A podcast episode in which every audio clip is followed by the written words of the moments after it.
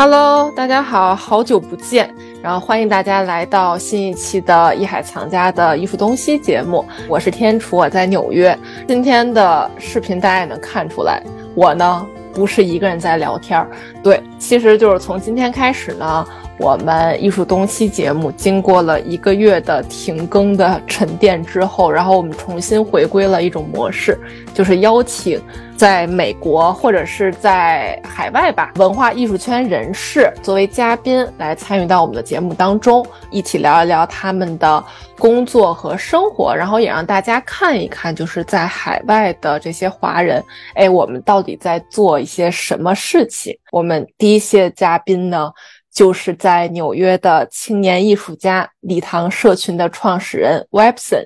吉林，然后 Webson 跟大家打个招呼吧。Hello， 大家好，呃，你好天楚，这次很高兴呃能够参与这个节目《艺术东西》，然后也很期待和大家分享一些我的个人经历和我的一些故事。欢迎欢迎欢迎！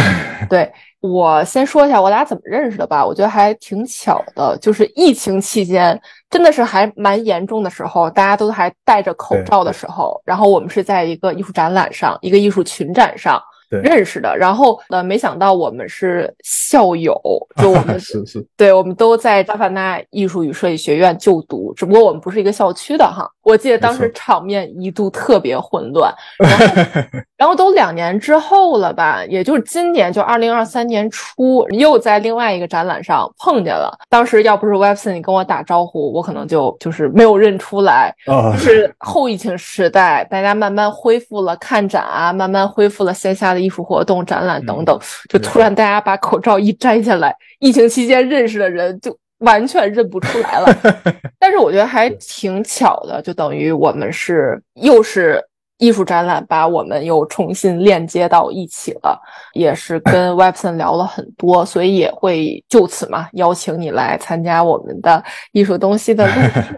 感谢感谢。Webson 他自己在纽约，然后他也是一位青年艺术家嘛，所以我觉得开始肯定避不开的问题，肯定要聊一聊你是怎么走上青年艺术家这条道路的。我可以跟大家分享分享。嗯，好的好的，没问题。呃，那我就简单先介绍一下我自己一个做一个状态吧。对，就是呃我自己的话呢，会平时做一些个人创作，然后在纽约这边工作与生活。然后自己也会主理一个、呃、艺术社群，然后主要是去呃为我们的这个亚裔的呃创意人士吧啊出一份力。自己的个人创作呢，我还是呃因为我比较喜欢艺术吧，对，从小就是可能属于那种接受不同方式的艺术的这种熏陶吧，嗯，所以可能在这方面比较感兴趣，就是呃从小学的时候开始，就比如说上兴趣班，对吧，然后后来去呃画室，然后去呃进修，后来又去考了这个中国美院，美院毕业之后来美国求学，就像刚刚天主说的，对，我们都是校友，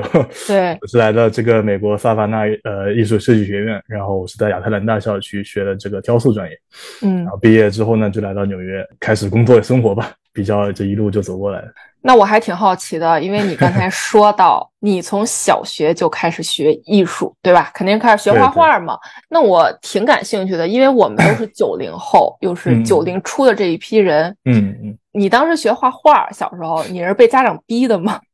还是你很很很因为很喜欢绘画，所以我才去花时间，放弃我玩耍的时间，我去学习了绘画呢？嗯，我的话我感觉其实还挺水到渠成的，就是我觉得挺自然一件事。我成长过程中我对他感受吧，就是我做无论做什么事或者有什么想法，我家里的每一位家庭成员都非常非常支持我。呃，我印象特别深，其实就是我刚刚有点记忆的时候吧，我当时在我外公外婆家，呃，在他们家的卧室里面，然后在墙上就是拿各种笔，什么中性笔啊，呃，铅笔啊，水彩笔啊，就在墙上画。我会画很整很整面很整面那种墙，画很多很多东西，没有人一个人骂我，没有一个人说我。然后那个墙我记得都是我都有点大了，可能上初高中了，我的祖父祖母嘛，然后他们再去重新装修的时候才把那面墙重新再去给给它涂掉，还跟我特意打个招呼说，啊，你的这个作品我们可能要要暂时先拿掉，然后说嗯，给它 cover 掉。对对对，所以我的感触就是其实一个是比较喜欢就是搞点这种有的没的稀奇古怪这些事情，然后还有就是家里人比较支持，就是我基本上想学任何的就是一些兴趣爱好什么，家里人都是感觉还挺无条件，只是说，哎，那你既然想学，那我们就帮你找老师，帮你去找比较好的这种机构什么，对，嗯，所以一路是这样过来。那艺术是你一开始就认定的一个目标吗？我觉得如果是的话还蛮难得的、呃、一下就认准自己想做的事情。呃，其实还好，其实我觉得也没有，因为我们家就是普通的家庭，就是也没有人是呃，比如说书香门第啊，因为我知道很多我身边的艺术家朋友，他们其实书香门第，就是可能家里有很多人搞艺术方面，但是其实我们家没有。呃，我小时候学很多东西吧，就是我也同时也练练这个体育，我练是游泳、嗯、然后属于也是半专业吧，游泳之外我还学小提琴，呃、小提琴之外还学这个呃书法，包括像刚刚讲的绘画这种，当然当然都是从兴趣班开始了，就是没有一个一个目的性说我一定要成为，比如说成为运动员，或者我要成为小提琴演奏家，或者我要怎么样，也有一个走过来，但是可能在人生的不同的这个节点啊，因为一些机缘巧合啊，因为一些可能缘分嘛，对吧？然后就导致了就在这条路上一步一步的更加就走了，就接近艺术这条路，所以就走到了我今天大概这么一个程度，所以我觉得还是比较自然的，我我自己身上也没有觉得很刻意的那些东西，所以可能也是为什么我到现在就是处理一些生活的或者说创作上的各种的这种不管是困境也好，还是一些思考一些东西也好，我不觉得很累，所以我觉得这可能是对我而言就比较让我轻松的一个点。刚才也提到了你是练游泳对吧？嗯，是，因为嗯、呃，之前我也认识有一些艺术家，他们也算是嗯、呃、打引号的半路出家，就是从呃，运动员的身份变成了艺术家。嗯，其实我能从这些人身上看到一个我个人认为特别好的一个优质的特点，就是练体育的人的韧性和耐力是异于常人的。因为你刚才提到了你这个虽然这么多技能傍身哈，但是你好像好像提到游泳这一项是令我印象特别深刻的。那你觉得嗯，这之间对于你来说有没有一些关联呢？对，特别感谢天主刚刚讲这个点，我觉得其实我感触特别深呃，因为我是从小学大概是两年级下学期吧，那个时候开始就是去参加一些兴趣班、嗯、兴趣班游泳兴趣班，然后后来都选到了我们苏州市的这个呃儿童业余体校，然后后来代表苏州市游泳队去参加省比赛。记得我最早应该是四年级吧，小学那还是小学生、呃、就是代表苏州市队去参加比赛，很快到差不多五年级的时候就已经达到国家二级运动员。这一路就是其实本来可能觉得说我可能会当运动员之类，而且当时很多机会，很好的机会，而且体育局然后我们体校不管是领导还是教练其实对我都非常非常好，就是属于对我还是很有爱的，在这过程中我是很享受的，其实每一个环节大家都会支持我，都会鼓励我。当然后面因为因为我江苏人嘛，所以就可能我们江苏那边会更多去考虑高考啊学习啊、嗯、这些东西啊，那别的城市也是一样，但是可能我们那边就是这个内卷啊这东西你知道还挺严重的，所以后来我是在初二的时候就有一个很有意思的一个一个故事吧，可以跟大家分享一下、嗯、当时准备初三去参加那个呃全国比赛，然后是我们要去参加集训，去另外一个城市，跟我父母做了个约定吧，就是我是很想做就是继续去训练去拼搏啊什么、嗯、专职运动员对，职业运动员、嗯、对。然后我父母的话可能还是就是比较传统的一些思想吧，就觉得说那可能小孩子读书也是挺重要的啊、呃，不能说为了某一个东西就不读书或怎么样，对、啊、那所以我当时说如果当时初二那一年能够达到国家一级运动员，那我就可能还证明自己有点天赋啊，那这可能就接着去做这个事，那如果达不到的话可能就没有什么缘分、呃、不过也挺有意思吧，有这么一个约定。然后那年我觉得也是机缘巧合，我觉得真的是老天的安排吧，国家一级国家一级运动员差了不到半秒。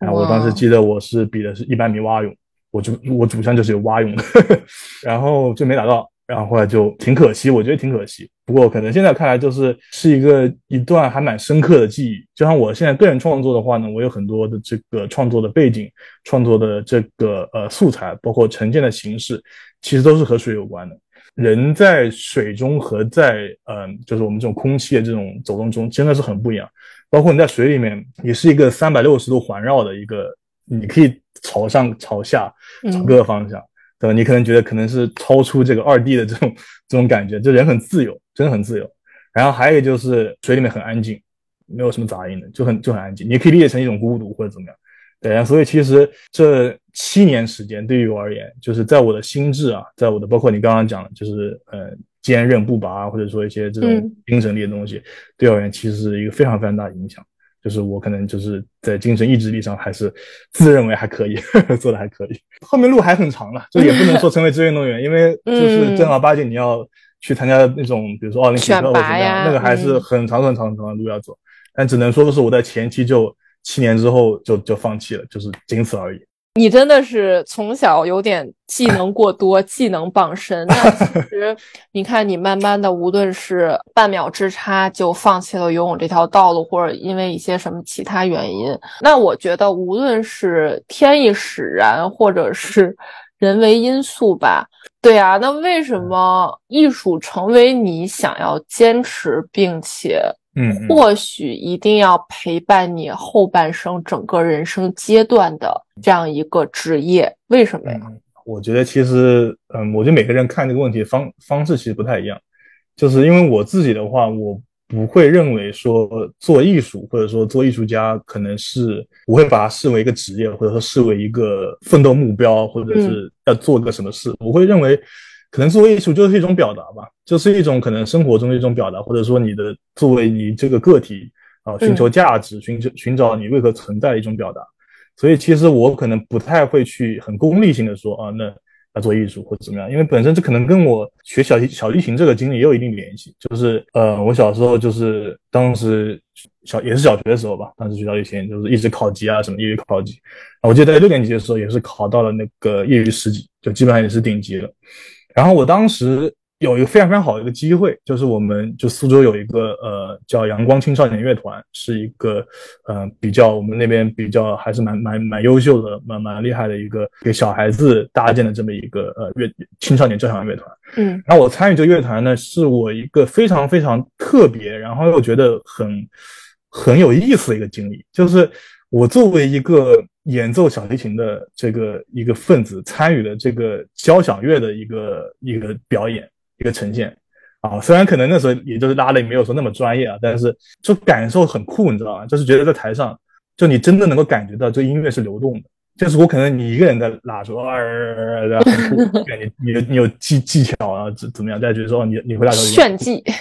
对，但是你在台上的时候，就就你你其实不太重要的。因为我当时我还记得，我当时是拉那个第二小提琴，呃，就是我们会有第一小提琴、第二小提琴，就是不同的部门。我的第二小提琴部门里面，嗯，第二小提琴里面可能就是一些拉的比较好一点的一些呃前辈级的一些人，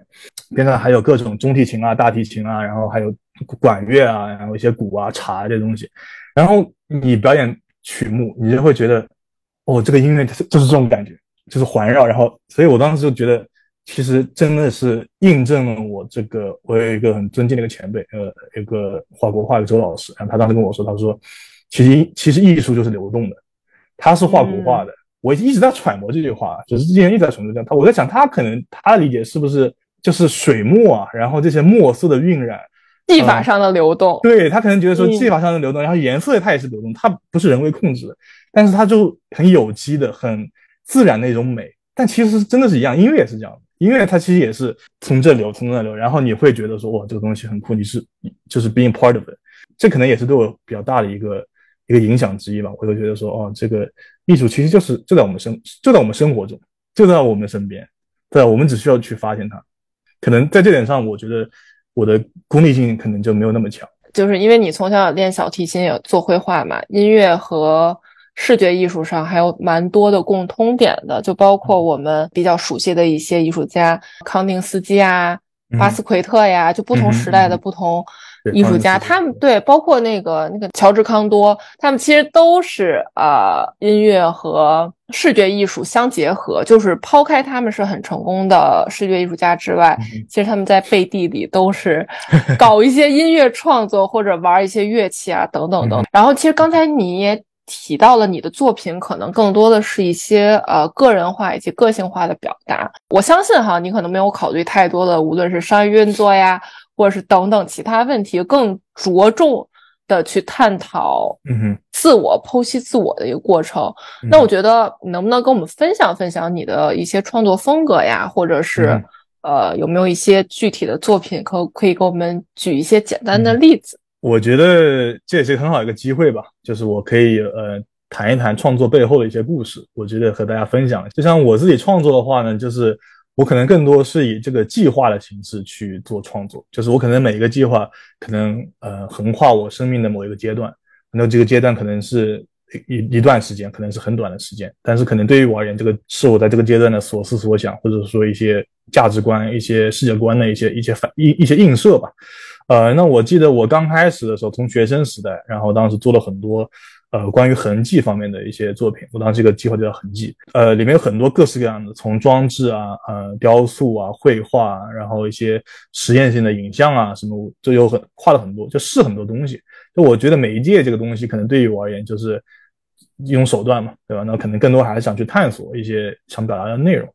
呃，那之后的话呢，我做了一个项目叫黑水。那这个黑水呢，就是我来到了这个美国求学，然后包括在这里生活啊，一些经历啊，啊一些这种感受吧，啊，然后可能做这个黑水。这个黑水也结合到我当时的一些，嗯，对于我身份，就是对于我中国人，然后来到了这个异国他乡，可能以前也会听到很多人说美国梦啊这么一个概念，来了之后可能觉得说啊，那有些东西可能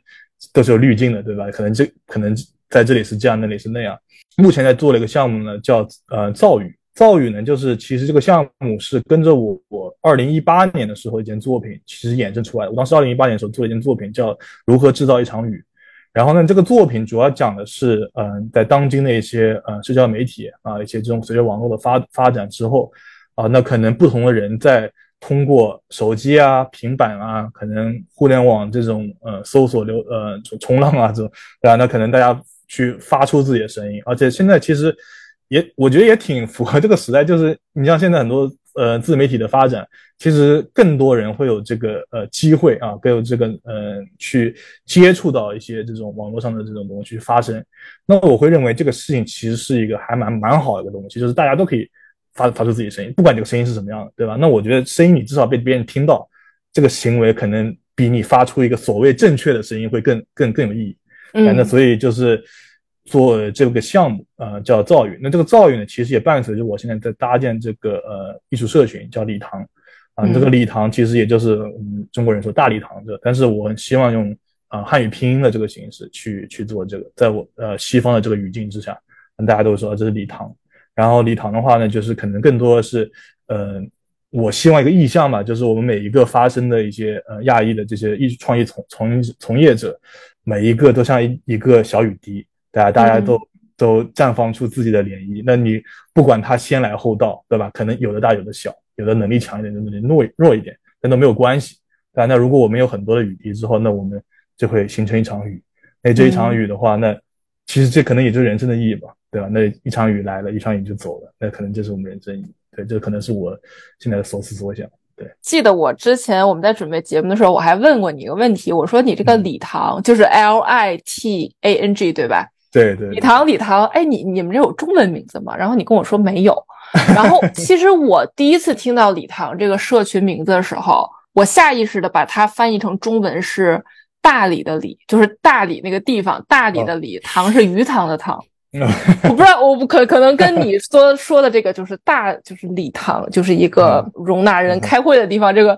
好像还不太一样。你又提到了可能啊，希望在这个社群里能汇集大家声音，我就后来觉得，嗯，我那个礼堂就仿佛看到了呃，波光粼粼的水面上有一点一点下着那种小雨滴的感觉，慢慢汇集成了一个小的水池一样。我觉得啊，好像这样的理解也是蛮美好的。对，无论怎么理解，我们也都是希望将这边的亚裔社群、华裔社群把大家给集合起来。其实这个也是我们做艺术东西这个节目的目的和意义嘛，嗯、因为我们不是只是想要让我们在美国的华裔，我们自己圈地自萌吧，我们不顾外界的声音等等。其实这个是汇集全球的华人，不管你在什么样的地方、嗯、我觉得大家要在现在这个全球化时代的一个状态之下，为我们自己一些利益，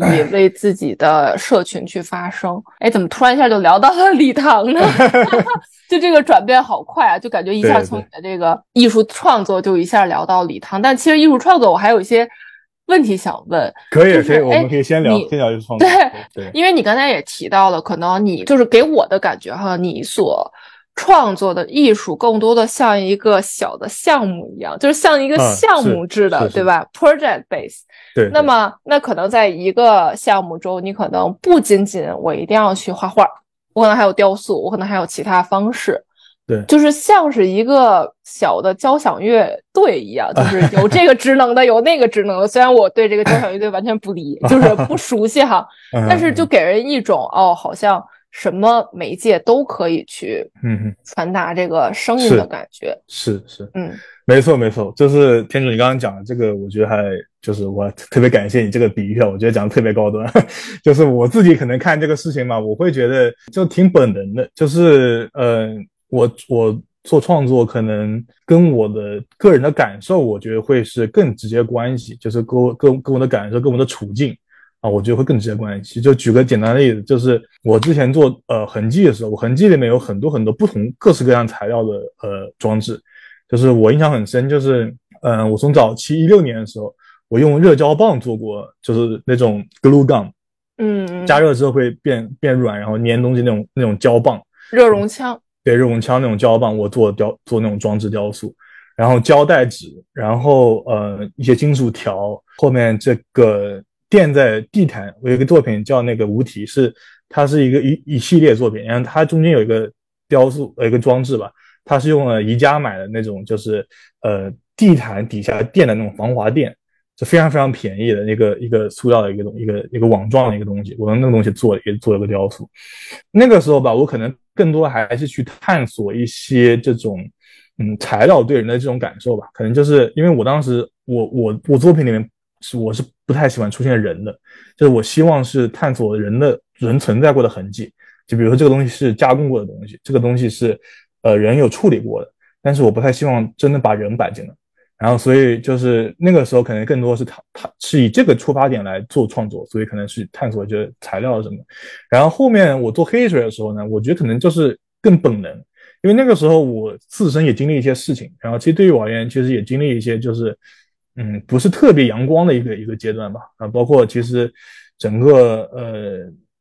一些感受吧，就是其实还还挺挺挺不是特别正面的，对，然后所以当时我的表达可能更本能，就是我用了很多这种丙烯啊，用了一些这种木炭啊、铅笔啊，然后包括一些电子绘画这种这种技术，但这种东西都是我很熟练的，就是因为我会觉得说，哦，学素描对吧？那基本上我每一个就是从国内。就是接触过这种呃正统正统美术教育，可能都是会去哦去画室对吧？那学学素描色彩，然后可能又去专门去集训过，然后去读美院，美院之后可能还是会有一定的基础课。我会觉得这个东西是我信手拈来的，我就会觉得说这个东西我就可以用，我就直观表达。嗯，这个是一个最直观的情感宣泄的一个一种方式，媒介一个工具。对，所以当时我做了很多很平面的东西，就是绘画，然后 painting 啊这种。再加上后来来纽约之后，然后本身纽约大家也知道这个这个地方也比较比较贵，就是这个空间比较小，所以其实也我我觉得这也是受一定影响了，就会去把控自己的作品的这个呈现的方式，就很少会做一些很大大尺幅的一些画，所以就我觉得这也是受我环境的一些影响，然后反映到我的创作中。啊，就我那我觉得也挺好，这也是。就创作一部分嘛，就是我会就举这两个例子，就是以这种方式我会受生活的影响，然后去给一些反馈，比较真实的一些反馈。对对，我觉得现在跟一百年前五十年前大家都蹲在画室里去画画情况已经完全不一样了，现在更多的媒介的出现其实是服务于艺术家情感表达的一种多种工具吧。所以我觉得像 Webson 这种，他根据自己想要表达的东西去选择这些他想要尝试使用的材料，更加能找到最适合表达自我心境的那一个工具以及最终的呈现方式。所以我觉得这个也是现在现在大家去看这个，尤其青年艺术家、年轻艺术家、当代艺术家做的作品，各种形式、各种各样的。可能举个大众很费解，就是很大家都会去吐槽的一个，就是甚至有人会用垃圾用什么乱七八糟的东西去做，其实说白了都是各有各的道理。所以我觉得大家也可以去、嗯、就是以后跟着我们的节目，可能我们会之后也会为大家去呃采访更多的艺术家呀，去给大家带来更多这方面的一些解谜吧。讲回我们的故事啊、呃，那现在我觉得我们可以嗯，不要着急哈，就现在我们可以讲讲礼堂这个社群了。就刚才我也默默的为大家献上了我对礼堂这个社群名字的一个属于我自己的解释。就怎么说呢，因为我也在纽约生活很久，你也在纽约生活了很久，说白了哈、嗯、纽约第一它是亚裔聚集的这样一个城市，类似的社群类似的机构真的是数不胜数。那你可不可以说一下为什么你还要说白了就是为什么要还要一头扎进这个如此内卷的一个环境当中？嗯、我觉得我可以先讲一下一个很有意思的一个故事，就是刚刚讲这个问题之之前，就是刚刚天楚你刚刚提到那个你的一种解读嘛，就是我想分享一下另外一个解读，我觉得也是我可能就前几个月吧，就是听到一个非常有意思的解读。当时我正好是和一个来自香港的一个策展人，然后当时我跟他聊了还蛮长时间的，他还跟我聊礼堂什么。我跟他说，我说礼堂其实就是 Mandarin， 就是中普通话里面的这个大礼堂的意思。他说哦，他说他一直以为是广东话那个例汤，就是喝那个喝的那个汤，就一碗汤，例汤，例汤哦，啊，他以为是例汤哦，明白了，然后明白了。但是他但是也 make sense， 因为正好也符合你刚刚讲的，其实像茶汤里面好像也我记得也有一个那个艺术计划，叫是。嗯，是什么什么 soup 的一个什么一个一个计划，嗯，然后他当时可能就是思维就是惯性过来，他就说是不是例汤？我说哎，你这个解读我觉得也挺好，就是例例汤其实也能解解读为可能每人订碗汤，就大家是很暖心的，然后就是艺术是必需品，对，艺术是生活的调味剂、增味剂，是一定要。就是你饭前就跟广东人似的，饭前一定要喝一碗汤一样，喝完例汤，对，所以我觉得也是很有意思的解读吧。就 anyway， 就是我就是这样很有意思。就刚刚说完这个，就是为什么做这事吧？我觉得其实对于我而言，我觉得也没有那么多为什么，就是要做这个事，就就做。因为其实我刚开始做有这个想法的时候，其实那个时候还没有疫情开始，然后发生，就是咱们都在纽约这个城市。我们也见了很多对亚裔的这种袭击攻击，对啊，各种都现在还是有一定的这种呃隐性的一些东西吧，其实就是暴露出来而已，它不是说因为疫情才有，它只是因为疫情在放大了、嗯、放大了。嗯，那些比如说刚来求学的一些留学生、嗯、那说不定他们会遇到更糟糕的事情，对啊，那可能所以当时其实这是我一个很大的一个一个触动点吧。我会觉得可能身边包括和身边朋友聊天就觉得、嗯、我们一批人可能做的还还可以的，但是都会遇到一些不太公正的一些对待或者这些事情什么，那还有一些做的可能还刚刚起步的或者刚来的或者怎么样的一些朋友，那他们肯定也会遇到类似的事情。那我觉得我为何不不能就从我们开始，我们就把这个社群社群社群组建，然后大家我们内部之间去沟通去交流，分享一些心得，然后分享一些经验，对，然后这样的话大家其实心里面是有一点这种并不孤单的感觉，大家都是觉得思想里面会有一种比较要谦逊的这种概念，会觉得说、呃、酒香不怕巷子巷子深，对吧？大家就说、哦、好好做作品，作品做得好，自然大家会欣赏你啊。那确实，这这这也某种程度上也对，但毕竟在美国，它这个特别是纽约吧，可能可能很多机会会大家大家更浮躁一点，就需要说，那你必须要展现出来，大家看到看到这个东西，可能下一个东西就会来，然后就会有下一个东西，会有下一个东西。那如果你一直没有这样的机会说让大家看到，你就会有别的东西不断的不断的不断的去。盖过这些东西，那你可能就很少会有这样的机会。那就再好的作品，可能隔个十年二十年再被发掘，但我会觉得其实还是蛮有蛮大影响。对，所以我可能就是我的出发点吧。你像我们现在其实也是非盈利的一个状态，基本上都是我自己就是和身边这个朋友，然后我自己投投资啊，然后跟朋友一起啊、呃、去做一些事啊什么的。所以其实我觉得还挺好，就是大家互相之间能够有这种给予和。支持的这种感觉，我觉得对于我们这社群而言，其实就是一个非常好的一件事情。嗯，就就相当于为亚裔艺术家群体提供这样一个特别好的平台。我觉得咱们忘了最重要的一点，嗯、就是能不能你简单的介绍一下礼堂这个平台到底是干什么的？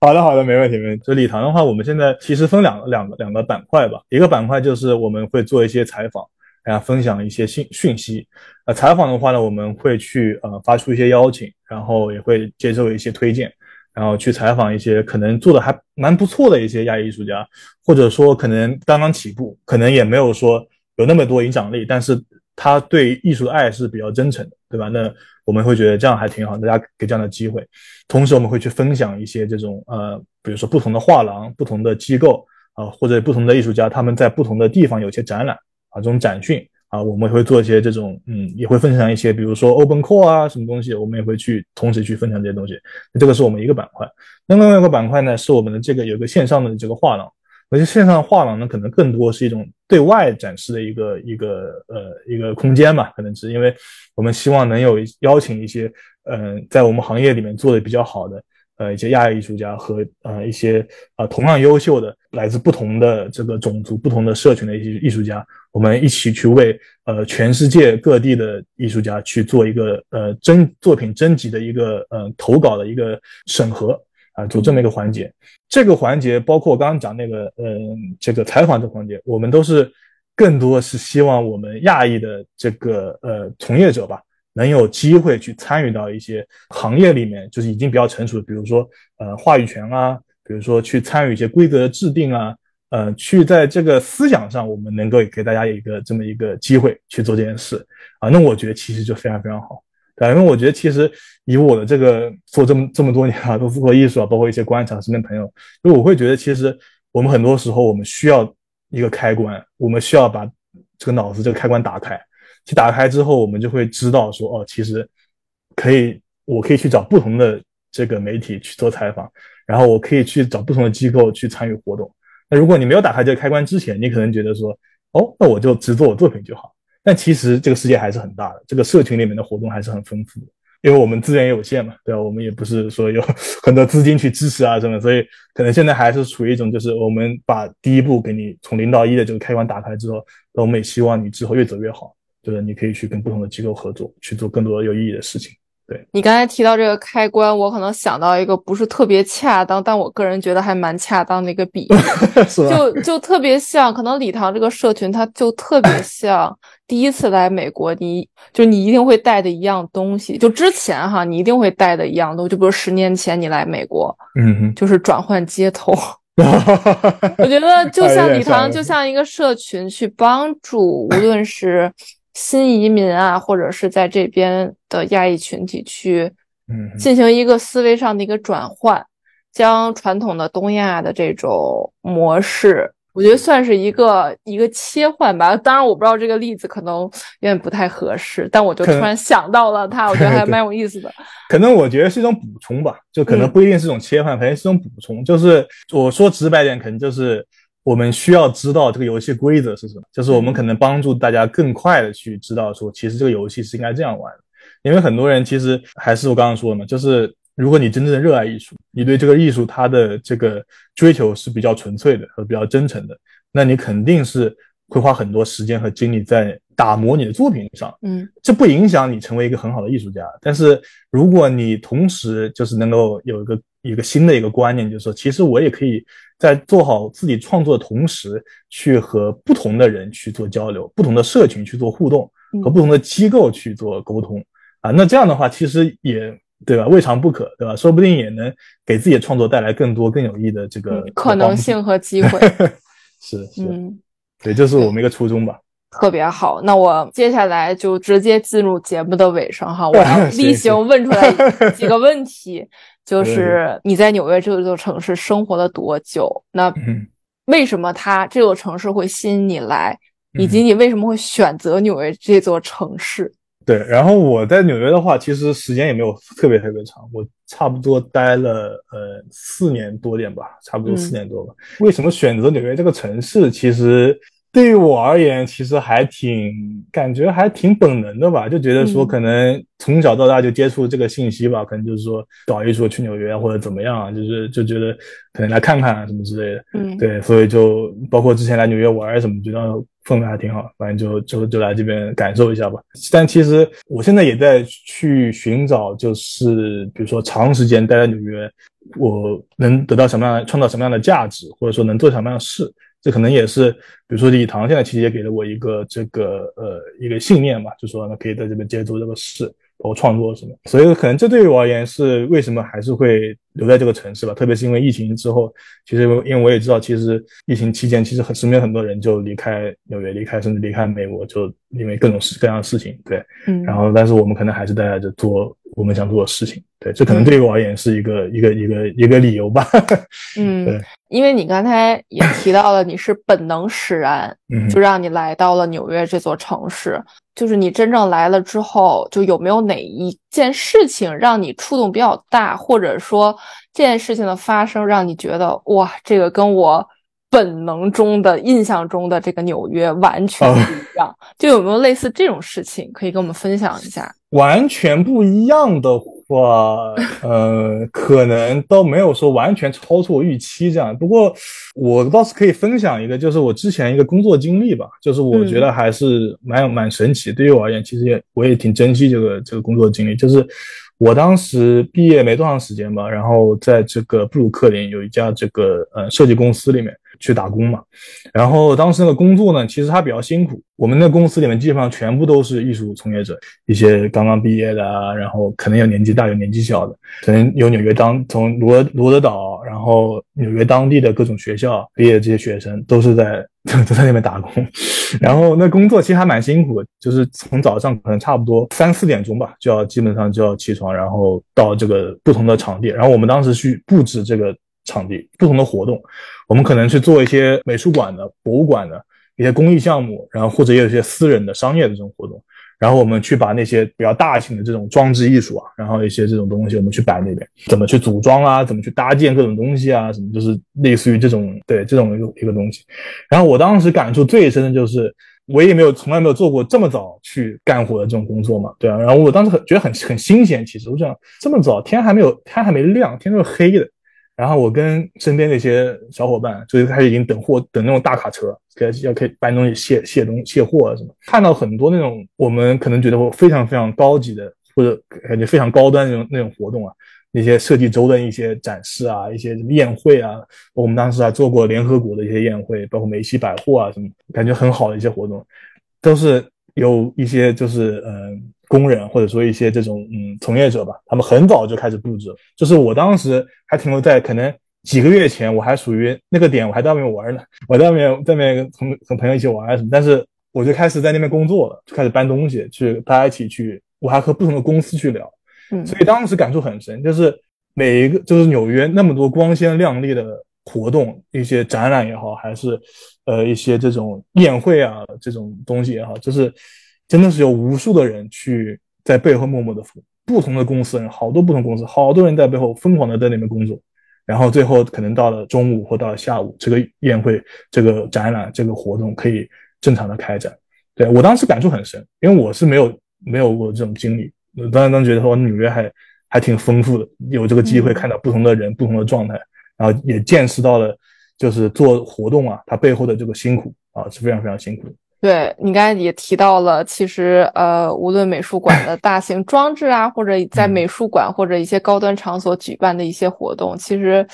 我觉得很有意思的一点就是美术馆、画廊闭馆之后的热闹程度，当然这个热闹可能是打引号的，就绝对是超乎你的想象的，因为你看到这么大型的作品啊，或者比如说像 Met Gala 那么大型的宴会等等等等，都是正常开馆时间之外，大家紧锣密鼓去把这个事情做出来，就颇有一种现实版、打工人版本博物馆博物馆惊魂夜的那种感觉，就是仿佛到晚上之后，所有相关人员都聚集在一个对白天人声鼎沸的这样一个场所当中去布置整个场馆。就刚才你讲到这个故事，就给我一种特别割裂的感觉，就仿佛后半夜生活跟白天是完完全全不一样的，可能每个人的角色也是不一样的。我觉得可能这也是就包括你嘛，呃，青年艺术家，你也是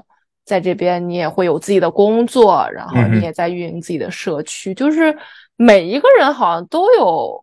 不一样的身份，不同的时间点有不一样的身份。我觉得这个事情好像是在纽约是很常见、很正常的一件事，很正常的一件事情。但是我刚来就觉得这事儿。